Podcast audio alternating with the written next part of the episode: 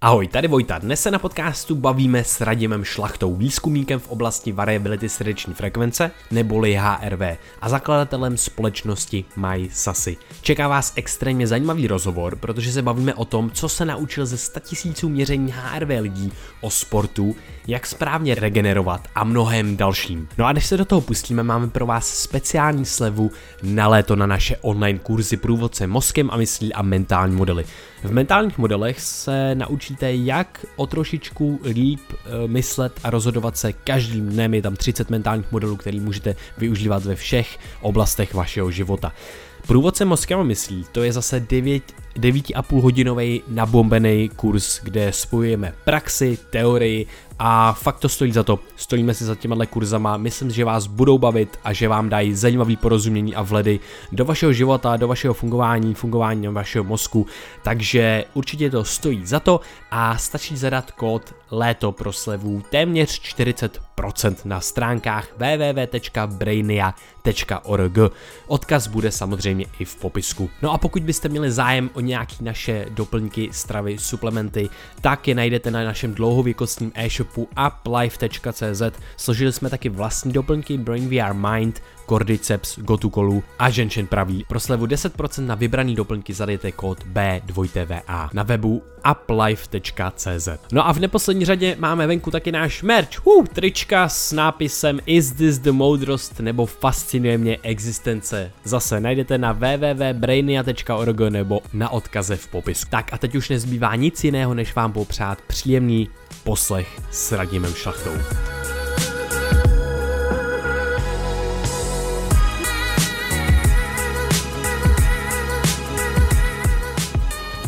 Vítejte na podcastu Brainy VR. Dneska jsme zavítali do Olomouce uh, za panem Radimem Šlachtou. Vítejte u nás na podcastu. Dobrý den. Vy jste CEO a zakladatel společnosti MySasy. Získal jste PhD z oblasti fyziologie, kde jste se zabýval spektrální analýzou variability srdeční frekvence neboli HRV, o které dneska bude řeč. Poté jste 15 let působil na fakultě tělesné kultury, kde jste se věnoval uplatnění HRV ve sportu a obecně v, eh, vlastně v nějakém zdravém životním stylu. Je to tak? Doplnil byste něco? No, doplnil bych k tomu, že ta práce na té fakultě se nevěnovala jenom HRV, ale v podstatě jako největší část té mojí odbornosti byla ve smyslu pohybová aktivita a zdraví. Mm-hmm. A, a variabilita, typicky spektrální analýza byla součástí nebo velkou částí mojí dizertace a potom nějaká jako vědecká práce se toho týkala, protože jsem měl ten odborný, já tomu nerad říkám vědecky, protože prostě ta věda je pro mě něco ještě trošičku víc, ale ten odborný background jsem měl postavený tam a kombinoval jsem to s tím pohybem a se zdravím. Mm. Spousta lidí určitě neví, co je to spektrální analýza HRV, ale ještě předtím, než do toho skočíme, tak bych se vás rád zeptal uh, na nějaká jako životní rozhodnutí, která vás vedla na tuhle cestu, co vás, co vás ovlivnilo, že tady dneska sedíme vlastně ve vaší uh, společnosti, která se věnuje právě HRV. To je jako dost dobrá otázka, kterou si kladu uh, ještě intenzivněji poslední dva měsíce, protože nevím, jestli jste si toho všimli, ale my sedíme v budově, která je absolutně jako na dohled od fakulty tělesné kultury, kde jsem strávil celou akademickou kariéru. A to, že tady teďka sedíme, je totální náhoda, je jako totální koincidence. My jsme měli kanceláře v takových přestavěných garážích, jako správná garážová firma, ještě vlastně do konce roku a, a potřebovali jsme to nějakým způsobem s rostoucím týmem a, a, a celým rostoucím biznesem upgradeovat. Hledali jsme nejlepší možnou kancelář pro naše potřeby v rámci Olomouce a prostě toto byla jednoznačná volba a v podstatě to, že to je na dohled mým bývalým kolegům a celému tomu areálu jsem vnímal jako možný breaker pro mě jako osobně a nakonec jsem zavřel oči a, a, a je mi to v podstatě úplně jedno. Takže nad tím, proč jsem teda z té fakulty odešel a, a, a co se jako od té doby odehrává, se zamýšlím dost často. Potkávám po asi deseti letech kolegy tady, tady na ulici, tak, tak mi to k tomu vede. A bylo to asi proto, když bych to hodnotil retrospektivně, mělo to dva zásadní důvody. Jeden, a to přiznám na rovinu a všichni, kdo mě znají, to ví, že jsem na té fakultě se dostal jako do nějaké fáze, kdy už jsem nebyl s organizací spokojený, kdy jsem skončil v nějaké roli pro děkana, nastoupili noví lidi s novýma vizema, které nebyly úplně stoprocentně kompatibilní s tím mojím přístupem. A tím druhým doufám nebo předpokládám významnějším momentem bylo to, že jsem viděl jako uplatnitelnost toho, co tam člověk dělá na papíře, na papíře v nějaké jako publikace. A teďka se nechci nikoho dotknout a, a, a prostě neříct něco jako špatného, ale prostě v té oblasti tělesné výchovy, tělesné kultury, sportu. Prostě ta publikace není nature, není science, není to něco, o co by se fakt ta společnost jako by zabývala a připadalo mi to jakože to know-how by bylo potřeba nějak jako šířit k těm lidem, udělat nějakou praktickou uplatnitelnost a to je vlastně jako ta mise, proč jsme potom založili MySasy a proč jsem se snažil jako o to, o to převedení těch poznatků do té reálné praxe. A když se vrátím v čase ještě o pár let zpět eh, do času, kdy jste studoval a nebo právě dokončoval va- vaši dezertační práci, tak eh, jaké faktory tam ovlivnily třeba právě výběr tématu, že jste, že jste se vůbec dostal uh, k tématu sportovního výkonu, zátěže a podobně? Uh, tak to, že jsem se dostal k zátěži, to byla jako můj osobní výběr, protože jsem chtěl dělat specializaci zátěžová fyziologie, protože mi to zase v těch dostupných tématech rezonovalo více než třeba historie tělesné kultury nebo nějaké jako teorie, které se tam dali taky jako eh, v rámci PhD studovat nebo se jim jako věnovat. A to, jak jsem se dostal teda k variabilitě srdeční frekvence, z toho startu byla totální náhoda, protože mým školitelem se stal eh, pan docent Stejskal, který v podstatě v tu dobu byl v Česku, ale myslím si i v nějaké širší komunitě jako specialista a průkopník této metody. Musíme si uvědomit, že to bylo někde v roce 95, tak, hmm. tak popularita variability byla úplně někde jinde než je dneska a oni fakt dohromady s docentem Salingerem, který se věnoval té výpočetní stránce a tomu hardwareu, jako byli už opravdu někde jakoby na špici, ale jsem přišel jako mladý LF doktorand a bylo mi řečeno, budeš dělat toto, tady si to přečti a, a na tom budeš teďka tři, čtyři roky pracovat. Byla to totální náhoda a do dneska samozřejmě jsem tomu rád, že jsem se dostal k něčemu, co teda po 20 letech je takhle jako populární, takže mám nějaký náskok. Co bylo předmětem té vaší dizertační práce, teda konkrétně? Tady, nebo ta, ta, ta historie, tak jak se s variabilitou srdeční frekvence pracovalo na fakultě, byla čistě metodika spektrální analýzy variability srdeční frekvence. Nevím, posluchači možná ví, ale v podstatě existují tři základní přístupy k analýze variability srdeční frekvence. Spek- Mo- možná ještě vlastně uh, obeznámíme posluchače s tím, teda co už to, co to HRV je. To jsme no, ještě nezmínili. To ani nevím, jestli budu schopen, protože jak jsem vám řekl, jako za, za tu komerční kariéru jsem tak jako marketingem a, a lidmi jako hnán k tomu, ať říkám všechno strašně jednoduše, že už nějakého jako komplexnějšího popisu skoro nejsem schopen. Jo. Ale a, a když už to jako popisuju, tak to rád nakreslím, mm. ale ten příklad, který jako uvádím, je, že v podstatě my analyzujeme vzdálenost RR intervalu, vzdálenost jednotlivých úderů srdce, když to hodně zobecním, s přesností na tisícinu sekundy. A uvádím to na tom příkladu, máme dost času, tak si to můžu dovolit, že když byste to srovnal s tepovou frekvencí s použitím sporttestru, tak v podstatě, když budete mít klidovou tepovou frekvenci 60, ten sporttester vám bude blikat tím číslem 60 tepů za minutu, tak by to znamenalo, že ten každý tep je od sebe vzdálený 1000 milisekund. Mhm. Kdyby neexistovala variabilita srdeční frekvence. A variabilita srdeční frekvence je to, že ty tepy nejsou, když to měříme s přesností na tisícinu, vzdáleny úplně stejně, ale ta jejich vzdálenost je různá. Může to být Jo, dávám příklad 1035, 965, hmm. prostě ty, ta vzdálenost je, je různá. A to je variabilita srdeční frekvence. Ona není teda stabilní, je variabilní. Ta vzdálenost těch tepů se liší. A ten důležitý princip je, proč se ta vzdálenost těch tepů liší. A to je proto, že ta tepová frekvence je ovlivněna autonomním nervovým systémem, který Prostě my máme nějaký pacemaker, který nám dává nějakou stabilní srdeční frekvenci nebo stabilní nějaký elektrický signál a ten autonomní nervový systém ji zpomaluje, zrychluje, zpomaluje, zrychluje. Takže ta variabilita není nějaký náhodný jev, ale je to nějaké zpětnovazebné řízení té srdeční frekvence pomocí autonomního hmm. nervového systému.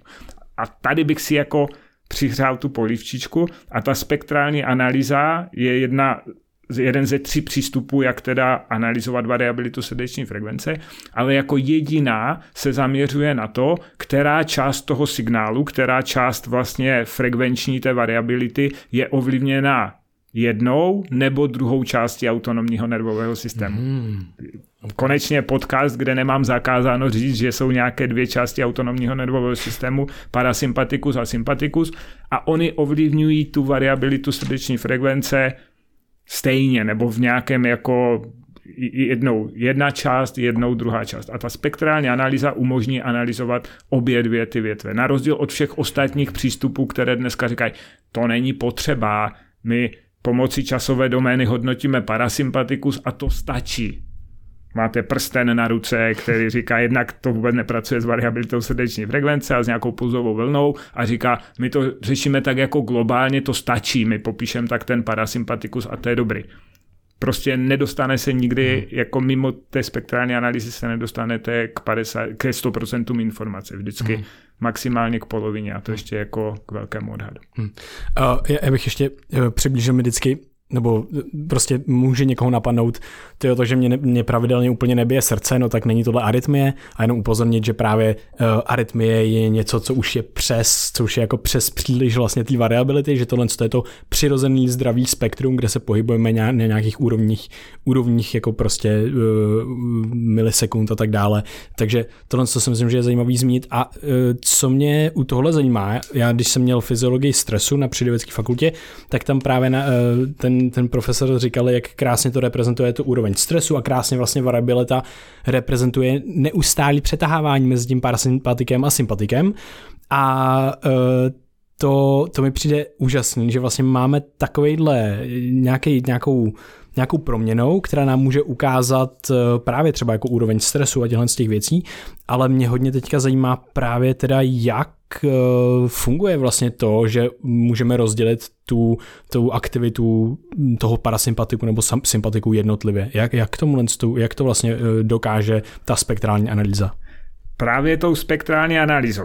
Já, já nejsem fyzik uh, a, a uh, nejsem ani matematik, ale znám to jakoby na obrázcích. V podstatě ta variabilita, to znamená ta proměnlivost té srdeční frekvence, je ovlivňována na různých frekvencích různou části toho hmm. autonomního nervového systému. Ten parasympatikus ju ovlivňuje na vysoké frekvenci a už jenom když se podíváte na tu vlnu, kterou nám tvoří ten signál, tak prostě vidíte ty vysokofrekvenční změny a potom vidíte, že ty najednou ty změny mají daleko nižší frekvenci, jsou daleko plynulejší. A existuje nějaká teoretická hranice, která jakoby rozděluje ty tu frekvenci, která odpovídá tomu parasympatiku a tu frekvenci, která a úplně odborně řečeno odpovídá smíšenému jakoby krytí. Jo. Nedá se říct odsaď doleva, já to ukazuju na té frekvenci, ty nižší frekvenci jsou všechny sympatikus, ale když pracujeme s nějakými poměrovými ukazateli, tak jsme schopni jako tu část toho sympatiku eliminovat a říct, ano, tady tahle část je reprezentovaná tím sympatikem, tato je reprezentovaná tím parasympatikem. A je to právě ta analýza toho spektra, rozlišení těch vysokofrekvenčních a nízkofrekvenčních signálů. Mhm. Já možná ještě pro posluchače, abych tady jako osvětlil vlastně, co to je ten parasympatikus a sympatikus a za co tyhle dva systémy zodpovídají. Uh, použiju takový ten obecnější výklad. Eh, autonomní nervový systém je jedna část centrální nervové soustavy, druhou částí je motorický nervový systém. Motorický nervový systém ovládáme vůli, je zodpovědný za všechno rozhovoru často máchám rukama, tak to jsem schopen ovlivnit vůli a když řeknu nechám ležet ruce na stole, tak je nechám ležet na stole. A potom máme autonomní nervový systém a to je část, která nám ovlivňuje všechno, co se děje v organismu bez ohledu na naši vůli. Jsou to přesně typicky srdeční frekvenci, teďka neovlivním, jestli ji sklidním, až na nějaké biohackery a joginy, ale teďka budeme se bavit o normální populaci. Neovlivním vůli, jestli se budu více potit, neovlivním vůli, jestli se mi více roztáhnou cévy, neovlivním vůli, jak mi bude fungovat gastrointestinální trakt. A to všechno řídí autonomní nervový systém a on má dvě větve. Jedna větev odpovídá, nebo řídí spíš, nebo odpovídá za ty aktivační věci v tom organismu a druhá za ty regenerační, relaxační věci. To znamená, ve chvíli, kdy se organismus sklidňuje, dobře se to všechno reprezentuje na té srdeční frekvenci, která ale je jenom je jedním zlomkem z toho, co všechno ten autonomní nervový systém řídí. Ale dobře se to na ní reprezentuje. V klidovém stavu, v odpočinku převažuje parasympatikus, to znamená sklidňuje mi tu srdeční frekvenci, posouvají někde do nižších hodnot, než jsou hodnoty toho pacemakeru, který ju, ju nastavuje jako na 70 tepů za minutu. Takže normálně to mám nastavený nějakým sinoatriálním atrioventrikulárním uzlíkem na 70 tepů za minutu. Když je tam převaha parasympatiku, tak to mám níž jak 70. Ve hmm. chvíli, kdy začne převazovat sympatikus, tak ta srdeční frekvence roste, protože se potřebuju připravit na nějaký stres, připravit se na nějaké zatížení. Hmm. A vlastně tyto dvě větve se neustále v tom organismu přetahují, mění tu svoji rovnováhu a vlastně jenom bych řekl, že tady sledování té rovnováhy nám řekne, co se v tom organismu skutečně děje. Hmm. No, k to, to, tomu, teď jsme teda řekli, že sympatikus teda zvyšuje tu tepovou frekvenci, parasympatikus zase uklidňuje. Co se děje vlastně teda s tou variabilitou v tom, v tom s tím HRVčkem vlastně v těchto z těch dvou systémech, jestli se zvyšují, snižují a tak dále? No, eh, jednak se mění ta variabilita, hmm. ten, ta její amplituda, ale především se mění ta frekvence, kterou na té variabilitě vidíme. Jako je to typicky, když se podíváte na záznam teda z našich zařízení, tak ve chvíli, kdy se postavím, ten posturální manévr mi aktivizuje ten sympatikus, tak vidíte, že ta vlna se zpomalí. Prostě to, to, to řízení, to zpětnovazební řízení je pomalé, to, když převažuje aktivita toho parasympatiku, tak ta frekvence toho zpětnovazebného řízení je, je větší a tou spektrální analýzou jsme schopni to nějakým způsobem rozlišit. Takže můžu si to úplně jako jako fidlácky představit, že eh, když jsem víc aktivovaný, tak to srdce bije víc rovnoměrně v nějak, nějakou pravidelnou frekvencí.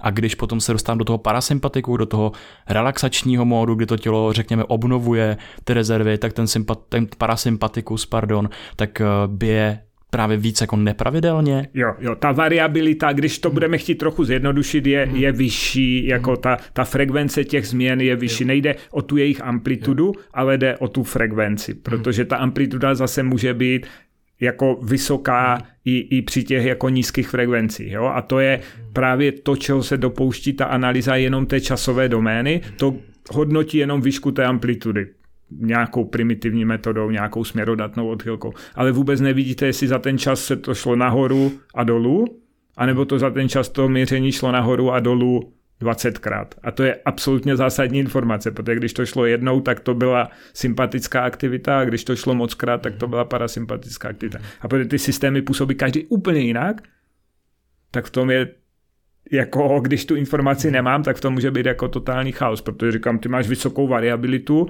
ty máš asi vysoký parasympatikus, ale to může být dáno prostě při nízké frekvenci převahou toho sympatiku. Mm-hmm. Uh, takže tady máme popsáno ve střípku, jak, jak vlastně funguje ta srdeční variabilita. Víme, že existuje nějaký vybuzený stav organismu, nějaký víc třeba regenerační. A mě by teď zajímalo, kde přesně se potom uživatelsky řečeno dá využít ta srdeční variabilita. Co, co tím člověk získá, že začne měřit svoje HRV a co mu to může dát do života? Uh my jsme v první fázi i protože jsme se nad tím zamýšleli a nechtěli jsme jako vylít tu odbornost a nechtěli jsme přistoupit k tomu, co dneska jako je tím komerčním tahákem ve smyslu vysoká variabilita něco, nízká variabilita něco, tak, tak jsme viděli to jako velké využití v tom sportovním tréninku a, a tím pádem MySasy jako prvotní produkt byl zaměřený na sport, protože tam máme představu, že se dá využít fakt detailní informace o tom, jestli ten organismus je více aktivovaný nebo více regeneruje eh, přišli jsme se systémem, který přesně ukazuje ten poměr mezi parasympatikem, sympatikem a jeho změnu v čase a to může vlastně indikovat to, jaké by mělo být detailně to následné zatížení. Jestli tam přetrvává ještě nějaký stres a přetrvává tam nějaká aktivace to, pak by tomu ta zátěž měla odpovídat v nějakém regeneračnějším modu, anebo jestli už došlo k úplné superkompenzaci, se tomu říká toho předchozího zatížení a ten organismus má převahu parasympatiku a minimální sympatikus a je teda super nastavený k tomu, aby podstoupil další tréninkové zatížení. A co, co je důležité říct, tak zásadní využitelnost je dána tím, abych byl schopen sledovat ty hodnoty v čase, protože jako že jo, často se říká, každý má tu variabilitu úplně jinou, nemá cenu se mezi sebou porovnávat, sledujte jenom tu svoji, což je 50% pravdy, jako každý ju má jinou, ale už tím, když sleduju tu specifičnost toho jako otisku toho člověka, tak mi to přináší nějakou informaci. Takže jako to úplně pravda není, ale potom sledovat, ano, specifičnost těch pohybu těch mých hodnot a změny právě těch jako aktivity parasympatiků vůči sympatiků jako v čase může být jako nesmírně, nesmírně cenný. A je fakt, že v tom sportovním tréninku ta využitelnost je obrovská, ale najde si ju jenom ten, kdo je obchoten ty výsledky analyzovat, dávat je do kontextu se svým tréninkovým procesem, s životním stylem, který samozřejmě to ovlivňuje u některých sportovců daleko víc než ten samotný trénink a, a mít schopnost jako i kriticky se podívat na ten svůj stávající trénink a být připraven ho změnit podle těch výsledků a, a musím říct z praxe, že to rozhodně není přístup, kterého je schopen každý. Mm-hmm. Může to být vhodný pro lidi, eh, který třeba jenom chtějí pracovat se, svým, se svojí úrovní stresu, že jsou třeba pod nějakou hladinou stresu, aby zjistili, jak, jak na tom jsou a třeba aby se jako zlepšovali v nějakým, v nějakém tomhle zdravotním markeru a obecně jako celostním zdraví? Jo, jo, určitě Uh, tam ta možnost je a, a většina těch dneska jako komerčních zařízení míří jako tímhle směrem. My vlastně ten úkrok mimo to sportovní prostředí děláme teďka jako poměrně nově a ano, říkáme tomu monitoring funkčního věku, protože využíváme, vlastně my jsme od toho odbočili, když jsme se bavili o mojí dezertační práci, tak ta byla o tom udělat z těch výsledků spektrální analýzy nějaký laicky interpretovatelný výstup, protože to mělo asi 36 parametrů jako výstup toho jednoho měření a my jsme se tak všichni, pan docent teda chytřejc jak my, jako na to dívali a říkali jsme, že by mohlo jako znamenat toto nebo toto, ale výstupem té dizertační práce byl nějaký jako algoritmus, který setřepal ty hodnoty pomocí nějaké faktorové analýzy podle nějakého jako rozdělení podle věkových skupin do nějakých jako smysluplných celků a druhá věc, se vracím k vaší otázce, ty parametry spektrální analýzy ve fyziologickém stavu, když se nebavíme o nějakých eh, patologiích, jsou silně věkové závislé. Ale každý trošičku jinak. Někteří ascendentně, některé descendentně mají různé zlomy jako v tom, v tom věkovém spektru. Ale my jsme právě to byla podstata ty dizertační práce, byla vysledovat tyto závislosti a udělat nějaké jako populační věkové referenční hodnoty k jednotlivým těm parametrům a vlastně výsledkem celého toho algoritmu bylo stanovení funkčního věku. To znamená na základě kvality autonom řízení nebo fungování autonomního nervového systému říct, jako váš autonomní nervový systém funguje jako průměrný systém tak a tak jako by starého člověka.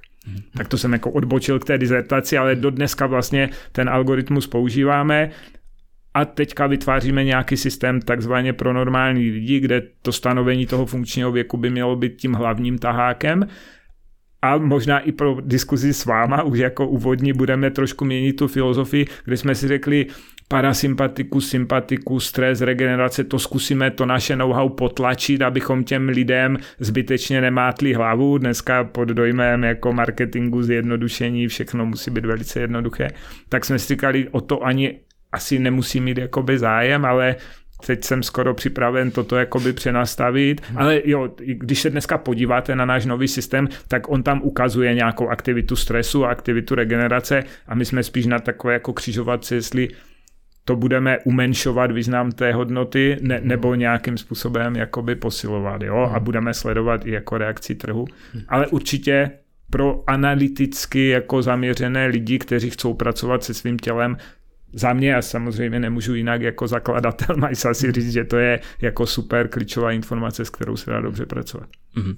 A k tomu funkčnímu věku, takže můžu si představit, že existuje nějaký jako průměr ve společnosti, jak je flexibilní ten autonomní nervový systém, jak se přetahují uh, ty dva, ten stresář a ten jako relaxant. Mm-hmm. takže i nějaký, uh, nějaká prostě hodnota, kterou má jako většina populace a podle toho, jak se moc od ní vychyluju, že třeba tak se, tak se podle toho jako to vyhodí ten výsledek, že třeba můj funkční věk je momentálně starší než jsem, takže bych měl začít makat mm-hmm. na sobě. Mm-hmm. Odpovídá nějakému jako průměrně vyššímu věkovému spektru a, a měla by to být v tom novém produktu taková ta nejjednodušeji interpretovatelná hmm. záležitost. Jo? Fakt pro úplně normální lidi my bychom chtěli, aby to nebylo pro žádné hmm. vědce, biohackery, aby to naopak bylo třeba pro starší populaci, protože tím jako celým marketingovým, ale i reálným motivem je nějaké jako zpomalení stárnutí, tak aby mi je 50 a když mi výsledek ukáže 55, tak vím, co to znamená a když mi hmm. ukáže 46, tak, tak taky jako vím, co to znamená. To, to je to skvělé, hlavně to podporuje ten eh, teďka trend, který je ve světě jako longevity a tak dále, jak my máme v Česku tady longevity fond uh, a forum a tak dále, tak to si myslím, že je jako super věc, o, který, o kterou je větší a větší zájem. A je taky super, že můžeme vzít jako nějaký komplexní data, který interpretujeme v nějaký jako jednoduchý vlastně jako číslo, který pak můžu porovnat svým jako normálně reálným věkem. Mě by zajímalo, jak moc se potom liší různý ty jako, mm, že nikdo není průměr, že jo? To znamená, jak moc velký spektrum té variability tam, to, tam potom je, jak moc hraje ta individuální, eh, to, to, to, ta, ta nějaká individualita roli a jestli existují nějaké jako typy, právě jestli to je ten ascendent, descendent a tak dále, jestli tohle to můžete trošičku víc osvětlit a jestli vůbec ty, ty typy nějaký jako HRV, os, uh, eh, HRV typů existují. No, my vlastně tady jsme přišli jako s úplně originální nějakou jakoby typologii v rámci MySasy, v rámci hmm. toho uh, sportovního softwaru nebo té sportovní aplikace, kdy v podstatě vyhodnocujeme ty výsledky na nějakém odborně, to, nebo odborně říkáme 2D grafu, v podstatě na grafu, kde na jedné ose je aktivita toho parasympatiku, na druhé je aktivita toho sympatiku a každý naměřený výsledek vám udělá nějaký bod, který ukazuje jako tu rovnováhu. A my v podstatě, když jsme měli, a jako Samozřejmě od začátku jsem tušil a, a po celé mé akademické kariéře jsem věděl, že každý vlastně to spektrum má posunuté v tom grafu trošičku někde jako jinde a, a tak jsme to jako sledovali, ale vlastně do té jako přístupu práci s tou spektrální analýzou si myslím Majsa si udělalo jako zásadní zásek tím, že fakt jsme to totálně komercionalizovali a byli jsme schopni tyhle výsledky získat od tisíců lidí na, jako ve stovkách tisíc měření. Jo? Jenom jako to, to furt jako rád uvádím, že jsem na fakultě dělal ten doktorát čtyři roky, měl být tři a pak se to jako natáhlo a vlastně sebral jsem za tu dobu asi 550 jako validních měření, z kterých se dělala jako celá ta analýza. A my jsme v průběhu prvního roku měli asi 300 tisíc měření jako z MySasy, jo. Prostě dělali jsme to jako komerčně, ale byli jsme jako úplně na jiném levelu a pak, když se jako na těchto číslech podíváte na ten 2D graf a my jsme teda pracovali výhradně se sportovci, tak se nám to rozpadlo do nějakých jako tří zásadních skupin a udělali jsme z toho jako čtyři zásadní typologie, které a fakt jako já to nevedu rozhodně nějak vědecky tuto společnost, jako je to komerční věc, ale snažíme se tam držet nějakou jako odbornou podstatu, že už jenom kdybych se ne, jak, jak, jak se říká, přes palec na to podíval, tak najednou do nějaké části toho spektra tam jsem našel všechny úplně špičkové sportovce, které jsme jakoby v té naší databázi měli. Jo a nebyla to náhoda, protože prostě to jsou lidi, kteří jsou na tom 2D grafu postavení úplně vpravo, kde je prostě permanentně vysoká úroveň toho parasympatiku a vlastně všechno oni řídí jenom tím sympatikem.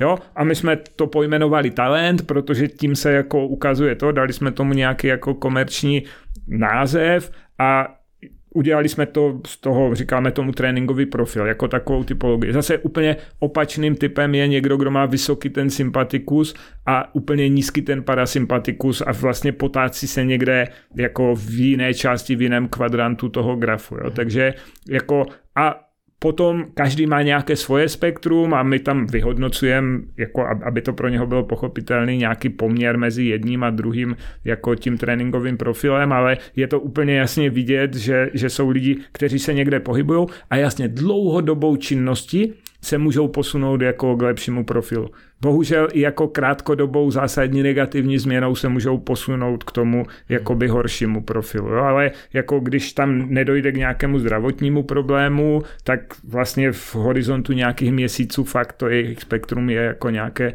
stabilní. A v tomto sportu to používáme jako hodně. Teďka hledáme, jakým způsobem toto interpretovat té normální populaci, abychom třeba nemuseli používat termíny sympatikus, parasympatikus, aby tam nemusel být nějaký 2D graf, tak dneska máme navržený nějaký longevity profile, kde jako ukazujeme, v které části asi ten člověk stárne rychleji, v které pomaleji a, a, a tak dále. Jako mm. hrajeme si s tím trošičku jako marketingový. Mm.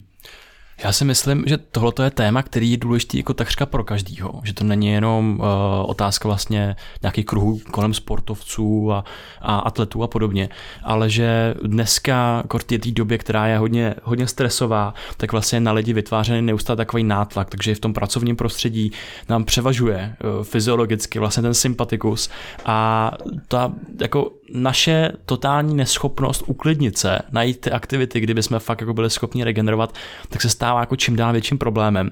A jako tohle, tohleto ve mně probouzí takový nadšení, že se tohleto dostává mezi lidi, protože najednou to HRV může být způsob, kde prostě člověk začne monitorovat ten svůj vnitřní stav a teď konečně dostane tu zpětnou vazbu, aha, takže to já, že se v té hlavě cítím nějak unavený, tak ono to je opravdu reflektovaný i v tom mém těle a můžu s tím začít něco dělat.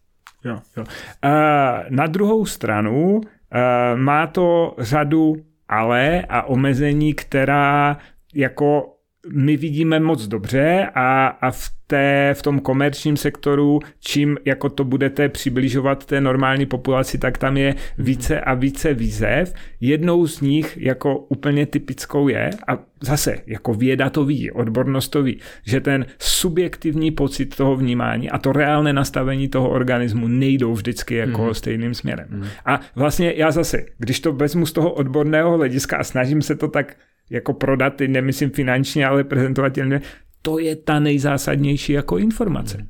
Ale naprostá většina lidí vůbec není schopná jakoby akceptovat. Jo? Jako říct někomu, kdo se cítí, že je unavený, že je jako ten organismus ten signál nevysílá, to je jako těžký. Jo? A, a, a nevezme to, aha, a ti sportovci, kteří se s tím naučí pracovat, tak jako fakt ti naši fandové jako stojí na tom, já se cítím blbě, ale Majsa si mi ukáže, že můžu a já podám jako super výsledek a ten trénink je jako efektivní. Jako Jo, to je hmm. trošku, fakt jsme někde na hraně jako víry, pochopili to, uvěřili tomu, jsou schopni se podle toho chovat a přináší jim to ten efekt. Ale daleko větší procento lidí řekne, já jsem tady manažer, já se cítím, se v tom možná někdo pozná, tak se ho nechci jako dotknout, ale jsem jako, cítím strašně jako vytížený a a, a, a unavený a ten váš systém mi naměřil, jako že jsem fajn. A je to borec, který vypadá výborně, třikrát týdně je na golfu, ale řídí velkou firmu, tak se furt cítí, jako že by měl být přetažený a my mu ukážeme, jako go ahead, můžeš, jako. A on místo, aby řekl, tak super, ale tak Aha. jako mám tady potenciál, to jaký divný ten váš hmm. systém, to mi mělo naměřit do 10 let víc a ne o 5 let víc. jo, a, a, a to, že, že fakt tam ta, ta, ta disproporce jako mezi hmm. tím, a ta je popsaná ve vědě, jako hmm. to nejde jedním směrem, jako jo, a právě my ukazujeme tu přidanou hodnotu a ti lidi nechcou. Hmm. Jako já věřím, jak bych to, a to říkám vždycky kolegům, udělal komerčně jako nejvíce úspěšné. Že bych tam vedle toho dal ještě, jak se cítíte jo. a tu hodnotu bych podle toho tam šoupnul. Jako. v kontextu a ukázalo mi to špatně. Mám to super funguje. Dopamin. A, a myslím si, že jako nechci se dotknout eh, konkurence, ale že to tak dělají. Minimálně do nějaké jako míry, protože jako víme, že jsou jako systémy, které jako stojí na tom. Já jsem se cítil úplně blbě a mi to ukázalo úplně blbě. Jako. Mm. A, a, já jsem se cítil výborně a ukázalo mi to výborně. A kdyby to fakt dělalo čistou HRV a pracovat, tak to tak není. My fakt máme, dneska máme k milionu jako měření a my víme, kdy to jde spolu a kdy to spolu nejde a nemůže to jít spolu jednak jednak. To tak prostě Aha. jako nefunguje. Jo. Uh, u tohle toho, tak já vždycky, když jsem zkoušel nějakou novou jako aplikaci na RVčko, tak jsem vždycky byl takový jako nedůvěřivý, takže jsem tam zkoušel, když tam mají ty jako dotazníky, jak se cítíte a tohle, tak jsem tam zkoušel házet různé hodnoty, jestli mi to prostě bude ovlivňovat to měření. Tak je zajímavý, že to někdo jako takhle dělá. Hmm. No ale ještě jsem chtěl říct, že vlastně je zajímavý, jak ta naše intuice tak selhává, když přijde na to jako od ohodnocení toho našeho vnitřního stavu.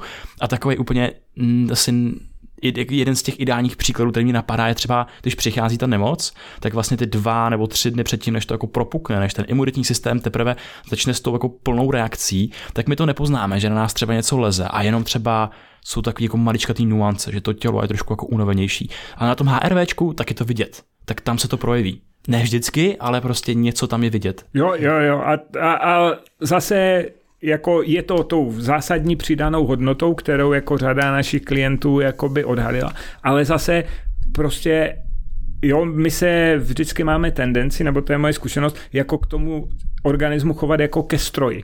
Hmm. A právě v HRV a, a sledování toho autonomního nervového systému ukáže, že jsme jako biologický systém a jsou tam věci, a já to jako otevřeně přiznávám a všem to naopak říkám, které my neumíme odhalit. Někdy se ten výsledek prostě stane absolutně jako nevypovídající. To se jako stane. A já říkám jasně, ale když se budete měřit jako rok, mm-hmm. tak 90% těch výsledků vám neskutečně pomůže. Že tam někdy to jako vyskočí a fakt se mě ptejte, proč po po jako nemocí, tam, tam vy se cítíte ještě blbě a variabilita už vám jako prudce roste, jo? Nebo, nebo tam je nějaká, to, to, co jsem řekl, to je, to je jako opodstatnitelné. Ale jako jo, jsme biologický hmm. organismus a někdy i tato jako metodika nám dá výsledek, který já, ať jsem viděl milion měření, jako mu vůbec nerozumím. Mm-hmm. Ale dávám ruku do ohně za to, že 90% výsledku mají super vypovědní hodnotu a když se s ním bude jako pracovat, tak tomu člověku přinesou to, co od toho jako mhm. očekává. Když k tomu přistupuje s dostatečně jako otevřenou myslí a, a, a chce pochopit, co se tam děje a ne si jenom jakoby nějak dokázat, že to funguje nebo že odhalil něco, co nefunguje. Mm. To pak jako je monkey hmm. business. Myslím, že to je vlastně zase o té nějaký jako dlouhodobý dlouhodobý, nevím, jestli chci říkat práce, ale možná jo, dlouhodobý, nebo dlouhodobý úsilí. A co mi na tom přijde zajímavý, když jsme se bavili o té jako nějaký subjektivní zkušenosti, kdy člověk se může cítit prostě buď pod, pod psa, nebo se cítí skvěle a najednou to HRVčko mu to, eh, nebo ten systém mu ukazuje vlastně něco jiného, nějaký jiný data, tak mi připadá strašně zajímavý Uh, ne, zbytečně si tím jakoby neničit ten svůj prožitek, pokud se cítím skvěle a najednou mi to ukáže pod psa, tak nebudu se, zatě, nebudu se kvůli tomu cítit, začít cítit špatně. To je jako jedna věc důležitá, na kterou bych upozornil. Dobře, u spousty lidí, kteří jsou třeba jako analytičtější a tak dále, tak jim to potom ovlivňuje ten prožitek a je to vlastně škoda ale potom vlastně můžu využít tu druhou stránku mince, protože je zase výhodný, když se cítím blbě a vidím dobrý výsledek, tak je možná výhodný si trošičku jako navýšit, jako, že mi to trošičku zlepší možná to prožívání.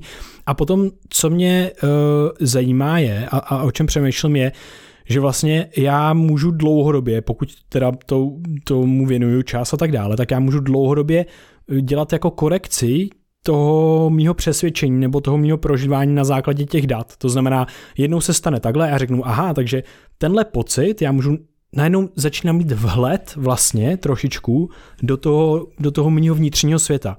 A to mi přijde zajímavý a je to něco, co se dá vlastně jako naučit, jestli ať už z vaší zkušenosti nebo z vašich klientů a tak dále, jestli jste tohle někdy zkoumali, eh, to vnímání sebe sama v rámci tohohle z toho. Pokud vlastně člověk se měří každý den třeba rok, bude, jo, furt mu to vlastně dává zpětnou vazbu. Tak jako mám pocit, že ten vhled do té své biologie bude trošičku lepší, protože neustále vlastně to porovnává s těma datama.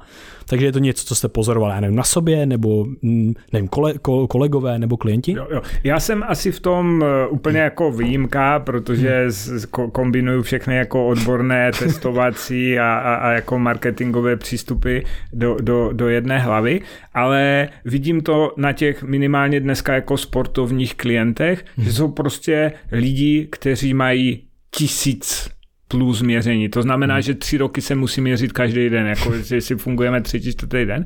A je, je to pro ně jako absolutně jako zásadní nástroj mm. pro orientaci ne ve sportu, ale, ale jako ve světě. Mm, jo? Mm, a, a pochopili to, přijali to a myslím si, že a já se snažím k tomu teda takhle přistupovat už i obchodně, že to je systém, který buď budu milovat, nebo ho minimálně nebudu mít rád, jako, protože se s tím nezžiju a, a, a neřeknu, je to sice dobrý, ale já to jako nepoužívám. Jo? A, a tak já, já jako zatím v tom sportovním prostředí žiju s tím, že tam máme těch 30% jako absolutních fanoušků a o ten zbytek jako nemá cenu se moc jako starat.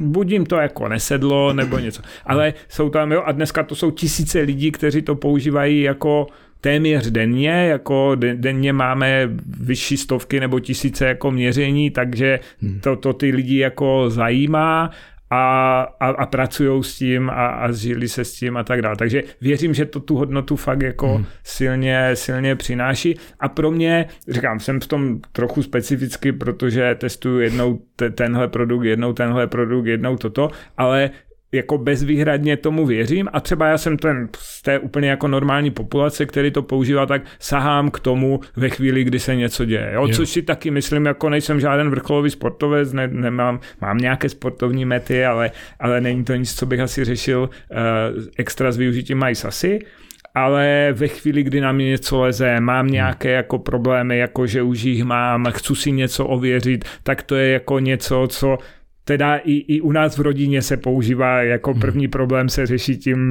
jako fakt, fakt je to tak, jako hmm. změnit si variabilitu, je, je to jako nástroj, který vám může říct, co, co v tom organismu se děje, jestli se něco děje, jako je to tak. Mm, to je skvělý. A mě by zajímalo teďka, když takhle vlastně bych si něco chtěl změřit nárazově, tak já asi přece musím mít nějakou naměřenou standardní hodnotu, kdy se měřím nějaký čas, kdy zjistím vlastně ten trend nebo ten můj vlastně typ. Je to tak? A jak dlouho potřebuju teda se měřit třeba, nevím, týden v kuse, sedm dní v kuse, abych věděl, OK, tohle je ten můj typ, anebo stačí, já nevím, třikrát týdně po dobu měsíce. Jak, jak k tomu přistupovat? Je to odborně marketingová záležitost. Jo, jako řekl jste to správně, samozřejmě něco potřebuju a my už jako když chceme se pohybovat v tom komerčním prostředí, tak jenom hledáme vždycky toho jako nejnižšího společného jmenovatele, kdy, já, jak tomu říkám a kolegové, všichni to znají, se za tu hodnotu už nebudu stydět, jo. ale bude to jako přiměřeně brzy pro to, aby ten člověk to jako začal vydržel, využívat. A, a, hm. a prostě tréninkový profil je přesně jako ten otisk pro toho sportovce, který každý, kdo mají si jako sleduje, začal na 15 měřeních, kdy jsem si jako byl jistý, že se za to nebudu stydět a dneska už se nestydím za sedm, protože vím, že 15 bylo nekonečně dlouho pro toho hmm. člověka a ten odpad jako byl takový a zase přestože by mě kolegové jako přemlouvali, že větší biznis by byl, kdyby oni už to viděli po třech, hmm. tak k tomu jsme jako nepřistoupili. Jo? Takže jo. to je to, to permanentní jako hledání. Když se bavíme o produktu My Age, který stojí na monitorování toho funkčního věku, tak ten dostanete po pátém měření. Jako a samozřejmě vždycky jako dodám, čím víc měření, tím to bude jakoby přesnější a vím, že všichni by to rádi viděli už jako po hm. prvním. Jo? A nevím, jestli někdy přijde takový jako biznisový tlak, že jako něco jsme vám po prvním měření schopni hmm. ukázat. Hmm. Ale jako dneska si stojíme na pěti. Jo, e, tady k tomu mě napadá, že vlastně se ukazuje ze studií, že jsou doporučený od jako VHO a od nejrůznějších jako společností i nadnárodních, které doporučují, já nevím, nějakou fyzickou aktivitu, tak z těch studií se ukazuje, že ta pro to optimální zdraví a prostě ne, ne, ne jako prevence obezity a tak dále, tak je optimální vyšší hladina než je ve skutečnosti doporučovaná.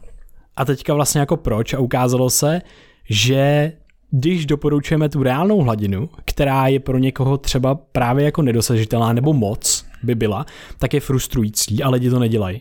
To znamená, že to dělají, když je jim doporučený nějaký malý krok a ukazuje se, že to je vede k té optimální hladině fyzické aktivity. A mně přijde, že vlastně to je hrozně podobný s čímkoliv, s čím začneme novým, s nějakým gadgetem a tak dále. My potřebujeme nějaký, nějakou motivaci pro to, abychom to dělali dál. Takže vlastně se mi líbí ta rovnováha mezi tím, že OK, už ta informace je nějak relevantní, ale zároveň prostě jo, není to 100 měření, ale je to nějaký měření, něco tomu člověku dám a potom že jo, e, nějakým způsobem se to optimalizuje a, a, a zpřesňuje a tak dále. Takže to se mi líbí, protože to je to, co bude to, co udrží toho člověka vlastně engaged a, a nějak jako usilovat o to se to analyzovat a starat.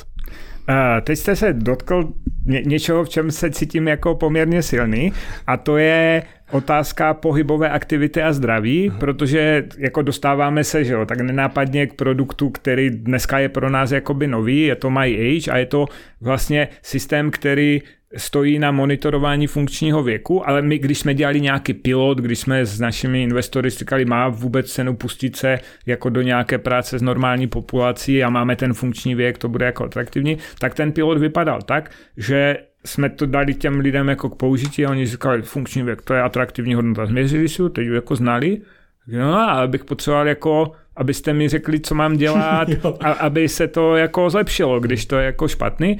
A tak jsme vlastně jako druhá noha toho produktu je doporučení, co má ten člověk dělat. A protože se fakt jako odborně cítím jako nejsilnější v oblasti toho pohybu, tak jsme řekli, uděláme to, že budeme předepisovat jako přesný pohybový plán, který pomůže tu hodnotu snížit, protože prostě odborně to jasně existuje, že a jako já jsem životně přesvědčený o tom, že to je nejsmysluplnější a nejpřímější cesta k tomu, jak ovlivnit ten organismus. Skôr u lidí, kteří se pravidelně nehybou, než jako pracovat s výživou, což na jednu stranu je buď super jednoduché nebo super složité, jako hledat nianci ve spánku, kde prostě jasně, když někdo spí dvě hodiny denně, tak když bude spát 8, tak se to výrazně posune. Ale jestli někdo spí 6 a půl, tak tím, že bude spát 7 a půl, že by tam byla nějaká razantní změna, tak se nestane. Ale někdo, kdo se jako málo hýbe a začne se rozumně hýbat, tak to, to fakt jako je raketa a je to překvapivě nejjednodušší řešení a nikdo to nedělá. Takže fakt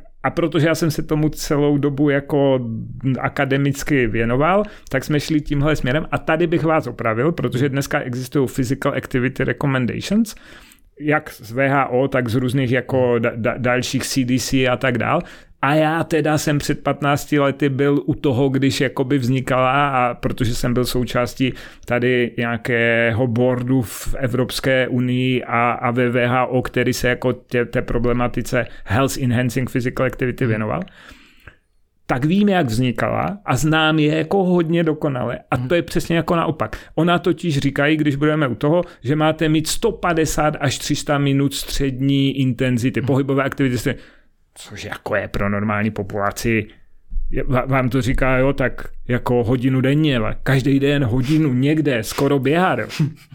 tak, tak to, a my je známe a ten náš systém stojí na tom, co vy jste říkal. Jo. My vám doporučíme něco, a povedeme vás k tomu a povedeme vás k tomu ještě za feedbacku té variability. To znamená, ve chvíli, kdy na tom budete dobře, jak vám budeme k tomu sportovci, ale takovým jako mírnější, co to říkat, teďka přitlač a naopak, kdyby stlačil moc, tak ti řekneme, že máš to. Jo? Ale vlastně je to tam nějaká meta, k čemu by se ten člověk hmm. měl dostat, ale jako je to úplně typickým příkladem. Dneska na tom budeme jako stavět marketing, přiznávám to. Jo. Prostě když se zeptáte, internetu, jako já jsem, vezměte žena, 50 let a, a zjistil jsem, že pohyb jako je zdravý a chtěl bych začít a zeptáte se internetu, co mám dělat, tak vám řekne 10 tisíc kroků denně. Hmm. To je taková jako penze času, který jo. nikdo, kdo to nedělal, jako to může zkusit první dva dny a říct no way, tady jako cesta nevede. Hmm. Nikdo vám neřekne, jako začněte na třech, třikrát týdně. Hmm. Potom přidejte na 4,5 třikrát týdně a pak zkuste jako čtyřikrát týdně. Prostě a to je to, co my budeme chtít dělat jako toho člověka provádět, protože zkuste 10 tisíc kroků dělat jako každý den. Pokud nejste rentier, důchodce nebo zapálený sportovec, tak to prostě jako neuděláte. A přesto to je považováno za nějaké jako platné doporučení. To, že to vzniklo někde marketingově, to už dneska tu pohádku všichni znají, ale do, do ještě před minulého roku to bylo dáváno za jako vědecky nejrelevantnější hmm. doporučení, jak začít s pohybem. Jo. Tak tady bych se, tady bych se teda uh, opravil asi, že vlastně já jsem hlavně, to byla vlastně studie na Uh, právě na to, co funguje, co je hmm. efektivní a asi to právě byla naopak reakce na to, že to není úplně optimálně nastavené na to BHV. Takže takhle tak, to bylo. Jo, jo, jo, pravda. Super, super, tak to jenom se takhle opravím. A mě by zajímalo uh, k těm pohybovým plánům, tak uh, tady um, vy jste popsal nějaké postupné nastavování třeba těch denních kroků. Co ještě takhle by člověk pro sebe mohl začít dělat, když právě třeba začíná s nějakou aktivitou. Co, je, co jsou ty důležitý pilíře v pohybové aktivitě? Jestli jsme u toho pohybu, to se dostáváme na, na téma, které mi je jako extra blízky a zrovna jsem o tom psal blogový článek, který by měl vyjít příští týden v souvislosti s naší novou jako verzi. A ten základní klíč je intenzita a progrese. Jo? A s tím se jako nepracuje vůbec. Intenzita, jako ty kroky, jasně, je to to nejjednodušší a určitě bych neříkal jako chodit, že je jako špatně. Ale když tomu dáte nějakou intenzitu, tak ušetříte jako hromadu času. A vlastně dnes, když se zeptáte populace, proč se nehybe, protože nemá čas. A jako opravdu, když tomu dám nějakou intenzitu, začnu tu intenzitu řešit. A neznamená to, že se musím opásat sportestrem a, a řešit každý tep, ale řeším, jestli se zadýchám, nezadýchám, spotím, nespotím a najednou jako ušetřím místo deseti tisíc kroků, ano, já se proti tomu dost vyhrazuju, to je to pro mě jako červený hadr, tak mi stačí 15 minut něčeho, u čeho se malinko zapotím, i toho jako začátečníka. A ten jako výsledek, ten výstup na zdraví je úplně jako nebetičný. Proč to nikdo nikomu neříká? My to budeme říkat příštího týdne jako všem. My to taky říkáme. Takže intenzita ad A a ad B progrese. Hmm. Jako všichni si myslí, že budu mít nějaký plán, prostě ať je plán jakkoliv dobrý, tak jeho zásadní jako efekt vyhasí na po třech týdnech, když ho jako realizujete. Hmm. Jo? A prostě ten se musí pořád měnit, aby, aby ta efektivita zůstala. A jasně, když už někdo jako má tu vůli a začne a najde si tu cestu, a prostě nejdřív je nadšený, protože se to někde posouvá, ale za měsíc jako se to posouvat přestane, protože mu nikdo neřekl, že má každý týden si přidat pět minut nebo každý týden si to zvednout o jedno RPE, že se musí nějakým způsobem jako posouvat, tak, hmm. tak samozřejmě ho to za tři měsíce přestane bavit a, a vrací se někde ani ne na začátek, ale někde hůř. Takže intenzita a progrese a jsou to základní pilíře toho, co my budeme nabízet. Jo. Můžu, než se zeptáš, já bych na to na, rovnou přímo jako konkrétní věc bych přidal? No já právě mám ještě konkrétní věc. Jo, tak jo, tak jo. Jakože, vlastně mě zajímá, uh, jestli, že je vlastně jedno, jestli člověk potom teda začne nějakým třeba silovým tréninkem, nebo běhá, nebo právě chodí, ale že začít klidně těch 15 minut nějaký intenzity a potom jako postupně předávat. Jo, a my protože fakt hledáme, jak říkám, toho nejnižšího společného jmenovatele, něco, co je přístupné pro každého a má to maximální efekt, tak když hledáme tu aktivitu, která maximalizuje efekt, tak se posouváme k těm aerobním aktivitám. To znamená chůze, běh, kolo, nordic walking a tak dál. A jsme si vědomi, že nám tam chybí část toho posilovacího cvičení, které tam nějakým způsobem jako doporučujeme, ale dneska z nějakých příčin organizačních, technických ho zatím jako nedoporučujeme a, a hledáme nějakou cestu, jak to dělat. Ale fakt, kdybych šel potom jako nejpřímějším, tak je to ten, ten aerobní trénink, při vědomí ale toho, že ten posilovací tam určitě by mohl hrát svoji významnou roli. Jo, a teďka jsou um, jako prostě ty studie na to jsou strašně zajímavý jak moc ten pohyb, už jsme to tady řekli, že to je fakt jako nejjednodušší cesta, jak si to zdraví zlepšit a ukazuje se taky prostě jako vážně hodně benefitů toho silového, silového tréninku. Je to úžasný vlastně i potom dlouhodobě třeba na jako hubnutí a tak dále, kdy ten trend občas je dělat jako chronický kardio, kdy vlastně já se zamknu v chronickém kardiu a pak jsem vlastně na tom závislý, když se něco stane náhodou, tak eh, to tělo je zvyklý prostě spalovat každý týden x počet kalorií, najednou to nemůže spalovat, takže začne člověk přibírat takové věci. Takové fenomény existují, ale znova to je nějaký jako extrém, kdy prostě lidi jsou potom na tom závislí. Uh, co jsem chtěl, co jsem chtěl vlastně říct, co mi přijde strašně jako zajímavý, tak je uh, fenomén toho, že člověk, že zaprvé jedna to studie přímo nějaký, existuje devítiminutový uh, cvičení, který podle nějakých benefitů výsledků toho cvičení mimikuje nějakou, jako, nějaký dlouhodobější cvičení. V jednoduchosti to spočívá v tom, že po, tě, po těch devíti, mm, v rámci těch devíti minut mám třikrát 30 sekundový sprint, kdy eh, v té studii přímo mimikujou, jako kdybych utíkal před predátorem, takže tam mají při nějaký jako zvuk prostě nějakého predátora a tyhle všechny jako nějaký jako audiovizuální jako stimule, stimuly vlastně, ale uh, o co se jedná je hlavně to, že ten organismus se dostane do do vlastně jako stavu, v kterém třeba ne, do té doby nebyl celý život, protože ono 30 sekund zní jako málo, ale ať si člověk zkusí na 30 sekund jet úplně na full běžet, sprintovat nebo jet na kole a tak a najednou ten organismus se dostane prostě do vlastně částečně jako extrémních podmínek, kde nikdy vlastně jako nebyl a dochází k tam nějaký adapt, adaptaci. Tak jsem jenom chtěl jako zmínit ten, ten typ uh, tréninku, že to je vlastně jako zajímavý a člověk to může si vyzkoušet, že třeba dvě minuty jako běží, klu, vy, vyklusává, 30 sekund sprint, pak zase, zase vyklus, pak zase sprint. Jako, je, jako bychom byli domluveni, že mi nahráváte na, na, na něco, co cítím za fakt jako strašně potřebné říct, high intensity interval training, dneska jakoby strašná uh, módní vlna, a my to chystáme pro náš program jako jeden ze zásadních trumfů, s kterým přijdeme postupně, protože se nedá dělat všechno najednou. Ten efekt je jako obrovský, Uh, může být možná i kratší, jako ty intervaly, ty, ty studie existují, že jsou i několika jako sekundové a ten efekt, že je opravdu jako marginální a je to, může to být ta zásadní cesta, jak jako uspořit čas a maximalizovat efekt. Ale pozor, to má jeden jako velký vykřičník, o kterém už ty studie možná mluví a ty popularizátoři ne, to je nejjednodušší cesta, jak se okamžitě přetrénovat. Tenhle trénink pro normální populaci je akceptovatelný kdy?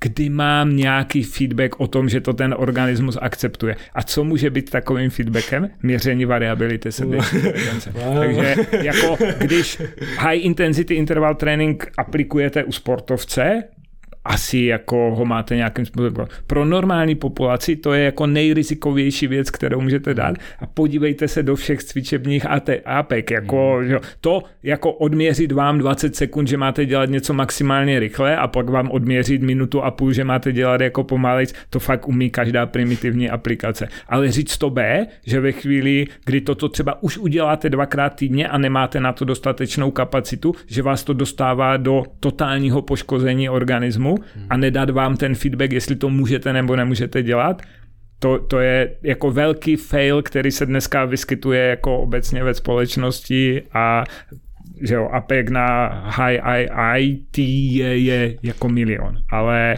prostě ano, my si to budeme moc dovolit, protože my tomu člověku poskytneme biofeedback o tom, jestli na to má nebo nemá, jestli má regenerovat pět dní mezi tím nebo jenom dva to přetrénování a únava je další z témat, který mě zajímá, protože jsem se uh, dočetl právě o rozdělení únavy na periferní a centrální únavu. Tak by mě zajímalo, jak se vy po těch, eh, kdy jste viděl jako tisíce vlastně měření uh, té srdeční variability, jak se díváte na únavu a jak se s tím dá pracovat? Jo, uh, dívám se na ní tak, jak, jak, jak jste to teďka prezentoval. V podstatě je zásadní rozdíl, jestli mám unavenou nějakou specifickou svalovou skupinu a jestli ta unava je dána nějakým mikrotraumatem z nějakého předchozího zatížení anebo nějakým přetrvajícím metabolickým procesem, kdy se ještě nemetabolizovaly nějaké odpadní produkty, takže mě bolí lítko typicky po včerejším nějakém cvičení na stroji, jako kde, kde se jsem trénoval lítka, ale můžu změřit variabilitu a zjistit, že variabilita je perfektní. A, a to, to často o tom diskutujeme s těmi sportovci. To opravdu dobrá variabilita neznamená, že mám zase trénovat ty lítka. Jako prostě tady je nějaká periferní svalová únava, tu svalovou skupinu můžu šetřit, ale neříká mi to, že nemůžu jít plavat, nemůžu posilovat horní polovinu těla a, a, a tak dále. Jo? Kdežto ta centrální nervová soustava mi vlastně ukazuje, jakou mám kapacitu zotavit se z toho zatížení. Takže tu, když nemám, tak vlastně fakt ten trénink ničemu není, protože já ne- nemám z čeho potom postavit nějakou tu nadstavbu, která je, je principem té adaptace toho zlepšení se. Kdežto, když tam přetrvává někde periferní svalová únava, neznamená to, že nemůžu dělat žádný trénink, jenom samozřejmě nemám zatěžovat tu, tu periferní firmě unavenou skupinu. Hmm.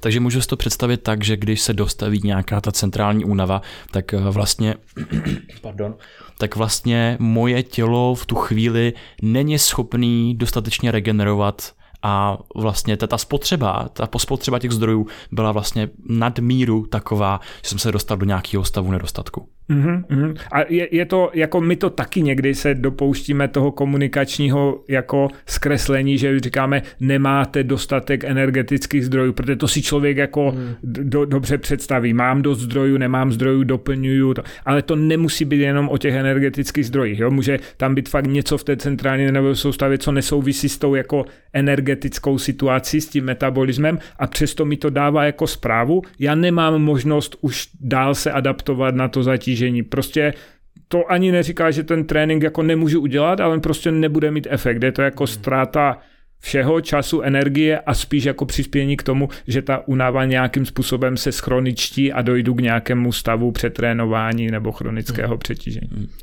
A v tu chvíli přichází na řadu nějaká regenerace.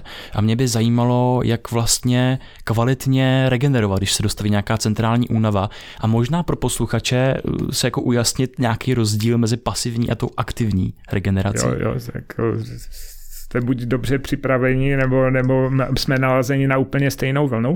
A, a to zase i je krásně vidět na té variabilitě. A fakt to říkají naše zkušenosti, naše jako data. Regenerace neznamená sedět na gauči a dívat se na televizi. Jo? A zatím, a to bych řekl, že... A jenom nemůže? Nemůže to znamenat? Jako... Může, jo. může, ale neznamená to jako a priori. Mm-hmm. A zase naše spíš bych řekl jako kazuisticky, když se budu dívat do fakt těch mnoha, mnoha, mnoha tisíců měření, které máme, to znamená k tomu sportovci, vlastně čím je člověk aktivnější, moje, moje zkušenost, moje kazuistika, tak pravděpodobnost, že regenerace rovná se ležení na gauči je nižší. V podstatě, jo, pro trénující, pravidelně trénující algorit, organismus je nejvíce stresující záležitost vynechat úplně ten stres. To znamená, jo, a je to jako to typicky, že on tím tréninkem se dostal někde na hraniu toho, co může a on pak zůstane sedět a jde to ještě jako více do kytek. A je to zase ta desinterpretace, říká, tak mi to ukázalo, že už nemůžu a já odpočívám a nezlepšuju se. Já jsem jako čekal, že to vystřelí nahoru. Jo? Ale on si musí umět jako najít ten správný způsob jako regenerace, který ho vystřelí k té jako lepší adaptaci a jako malinko paradoxně jednou z nejnadějnějších metod u těch vrcholových sportovců, teď jsme fakt u sportovců, se ukazuje ten high intensity interval training. Prostě to silné, jako intenzivní, jenom jako střelení, my tomu říkáme do toho organismu, na pár sekund, v pár seriích, ale je to ten podnět, který říká, jako vstávej, něco, něco dělej, nemůžeš jako ležet, tak té regeneraci jako nepřijde. Je to jedna jako dneska z nejnadějnějších a nejčastěji zmiňovaných jako metod té aktivní regenerace. Prostě v žádný objem, žádný, že ho ne nechám někde ho, hodinu jezdit, ale na 15 minut ho velice intenzivně zatížím a pak mu dám možnost jako ty zdroje nazbírat. Aha, aha.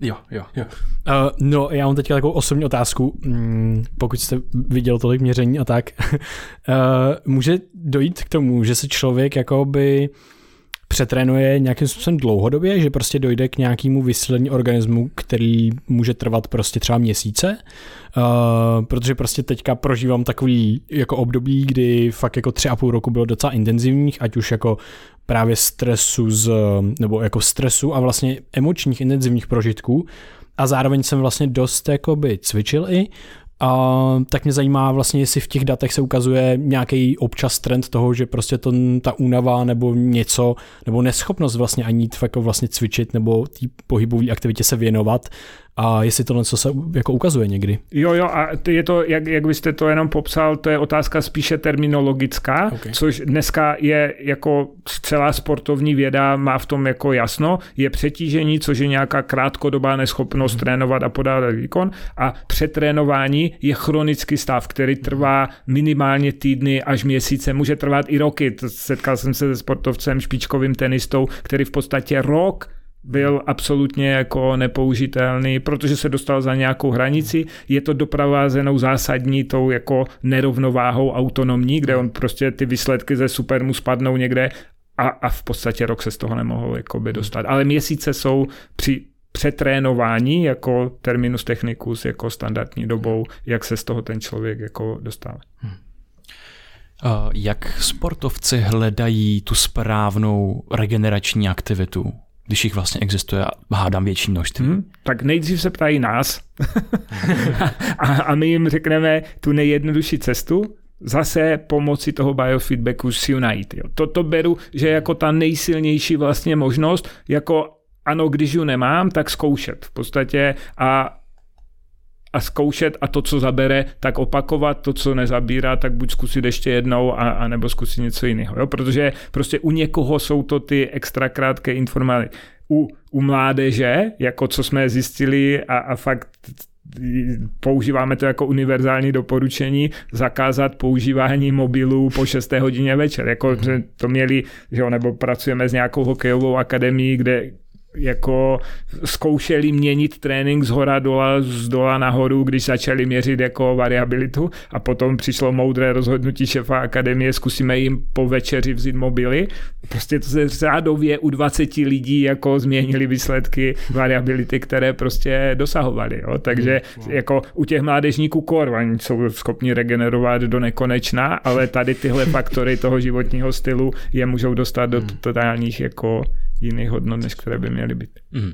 Nějaké další praktiky, faktory, které byste třeba doporučil pro lidi, kteří moc nevědí třeba jak odpočívat, jak regenerovat, tak co funguje? Jo, uh, určitě funguje to, to, co dneska je velkým trendem, to znamená teplo, chlad. Já jsem jako extrémním příznivcem sauny, takže jako na saunování nedám dopustit a, a koupu se ve studené vodě jenom potom, co vylezu ze sauny.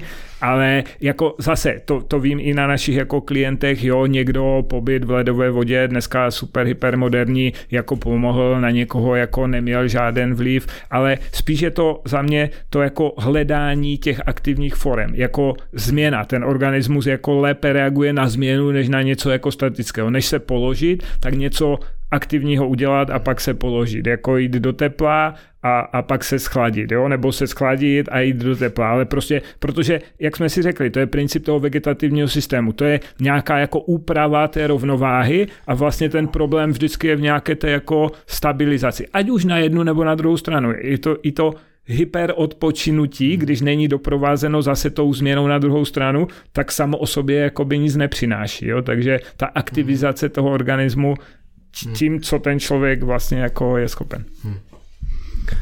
Mě to, mě to jako připomíná, bych řekl, asi jako nějaký termín, co mě k tomu napadá, o čem jsem přemýšlel taky poslední dobu, tak nějaká jako prostě homeostatická regulace právě jako tím nějakým stimulem, nějakou tou změnou a tak dále. Že vlastně jako dáme tomu tělu nějaký stimul a ten stimul by měl zařídit, aby to tělo si našlo vlastně tu optimální nějakou stálou hladinu, které, v který funguje jako nejlíp. Takže to mi připomíná vlastně tohle, že to je, to je super. To mě vede k pojmu, na kterém se chtěl zeptat, který by to mohl celý tak jako hezky zastřešit, a to je homeostatická kapacita.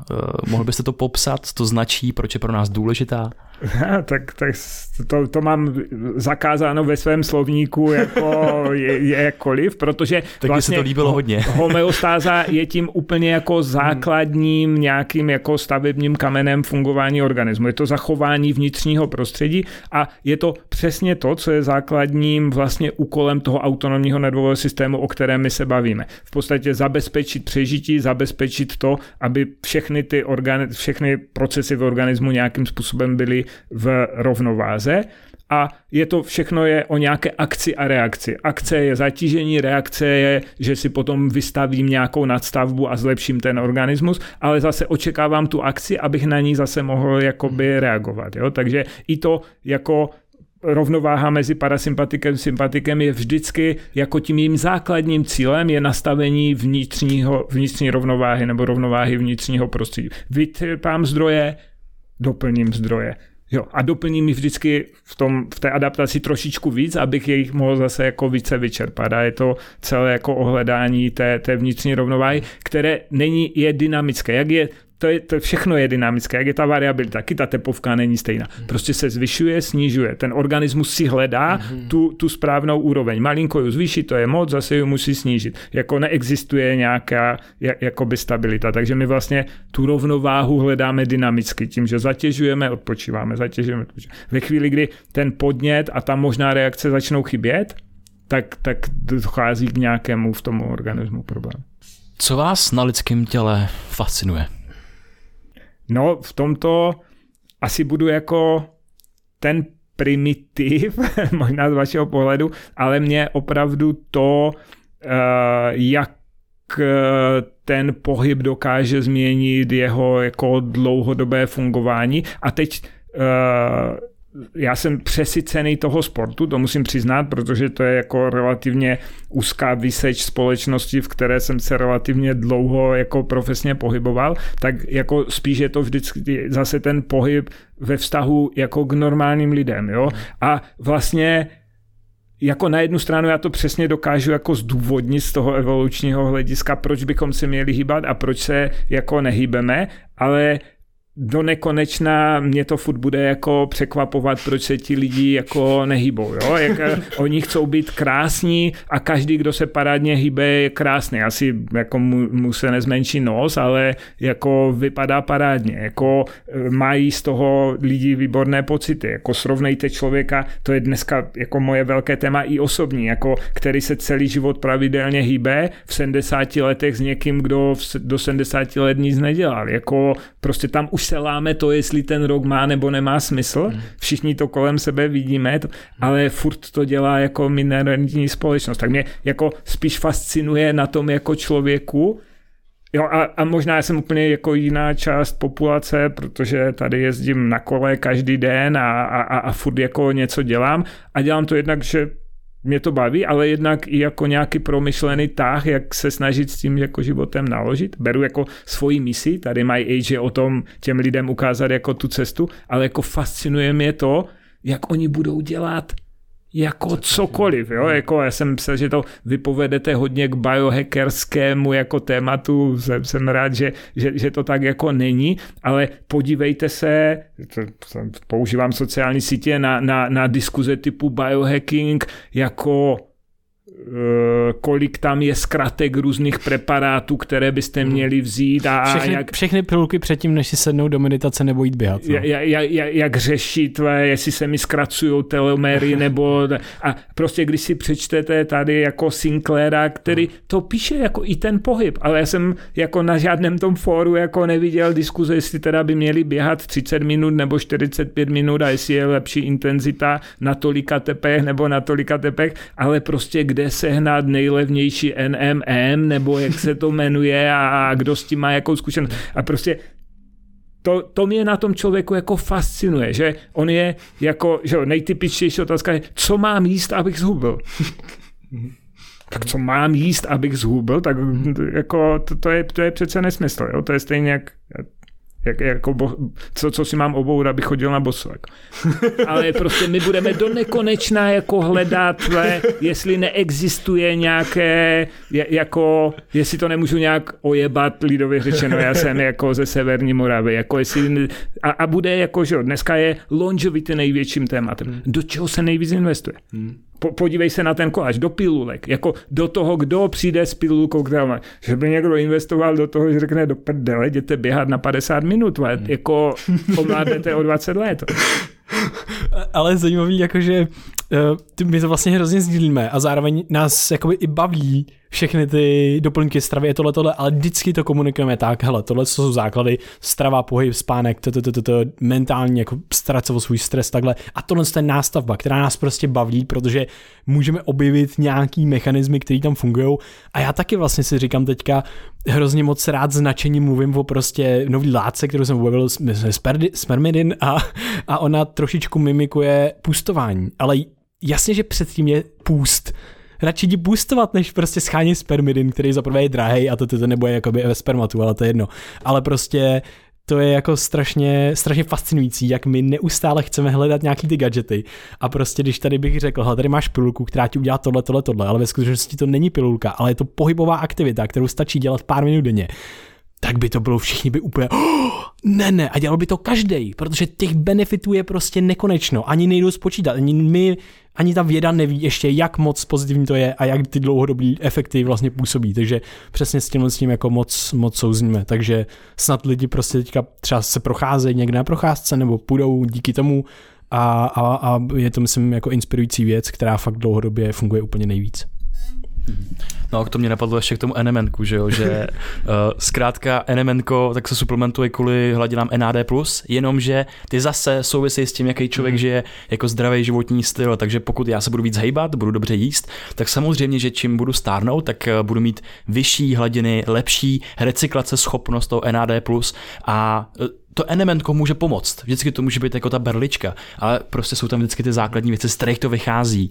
Ale o té logice těch toho, jak funguje to lidské tělo, tak se tolik nevzdělává, když přijde na ty, ty jako doplňky stravy a tohle. A uh, já jsem rád, že právě jsou tady lidi, kteří jako se o tom jako snaží mluvit a nějak by tu veřejnost vzdělávat. Jo, ale je to otázka toho komerčního tlaku a já jako žiju v té komerci, hlásím se k ní, snažím se ty, ty věci, které jako dělám, dělat skrze komerci, protože vím, že skrze akademickou sféru to je ještě více monkey business, než se snažit jako prosadit pohyb jako v biznisu biznesu a jenom jako sleduju to prostředí, nevím, jestli dělám něco pro to, abych ho byl schopen jakoby ovlivnit, ale prostě bude to vždycky tak, jako každá no. firma, která vám slíbí, že vyvine pilulku, která udělá to, co by udělalo 30 minut chuze venku, tak bude mít větší rising, než někdo, kdo řekne, jako no. jděte se ven projít, budete zdravější, ale statečně s tím bojujem. Je, super. Uh, jakýho milníku ve společnosti byste se chtěl dožít? To asi je tak jako z jedničky otázka těžká, nebo zareaguju jinak na to, než pod dojmem té diskuze, kde, kde jsme si toto jako uh, takhle jako nalajnovali už jedním směrem, pohyb a tak dál, ale myslím si, že by si společnost jako zasloužila aspoň většinově uvědomit to, o čem se jako bavíme a strašně by pomohlo, kdyby vzala tu péči o vlastní zdraví a o vlastní jako biologický osud více do vlastních rukou a dala tomu nějakou prioritu jako aspoň přibližující se tomu uh, fakt, já, já žiju v tom, že tomu jako nerozumím, proč jako jsou schopni si koupit toto a hmm. udělat toto a je to, ale přitom ta schránka, v které jako žijou a jinou nebudou mít a žádnou jinou nedostanou a, a prostě je to jedna jakoby na furt, tak se oni starají nebo nestarají tak, tak jak to je. Tomu jako nerozumím, ale myslím si, že to je hodně i jako ta společnost je k tomu jako posouvá v podstatě všechno dobrý a když eh, něco nebude dobrý, tak půjdeš k doktorovi, tam se to pošteluje a ještě navíc je to jako zadarmo, ani těch 30 korun, to bylo totálně asociální, že bys za to měl zaplatit, tak, tak jako je to všechno v cajku. No a pak umřeš, a tak co. Super. Tak jsme u poslední otázky, na kterou se ptáme našeho každého hosta. My už jsme ji tady trošičku nakousli, ale rád bych se vás zeptal, jestli máte momentálně nějaký smysl života. No, a zase pod dojmem té diskuze jako těžko říct, ale samozřejmě já jsem se jako dostal podle mě i věkově jako někde do, do fáze, kde to jako vidím, nebo se snažím se o tom jako přemýšlet. Jedna asi fakta jako nejsmysluplnější jsou děti, tak v nich jako vidím, a to je to asi jako biologické, prostě to tady po nás jako zůstane a přiměřeně se jim jako věnuju, aby, a, abych na to byl hrdý a, a stálo to za to. A druhá věc, a taky si uvědomuji víc s tím věkem, je to jako tady tahle práce. Prostě já se bavím o něčem, jak by ta společnost se měla změnit a snažím se nějakým jako střípkem v nějakém jako směru tomu pomoct a, a, a něco tady nechat a ač to fakt jako není jednoduché dělat takový startup a někde ho jako rozvíjet, tak tak toto mi ten jako smysl dává. Jo? Milion měření provedených tím, co jsme my tady vymysleli, které věřím, že těm lidem pomůžou.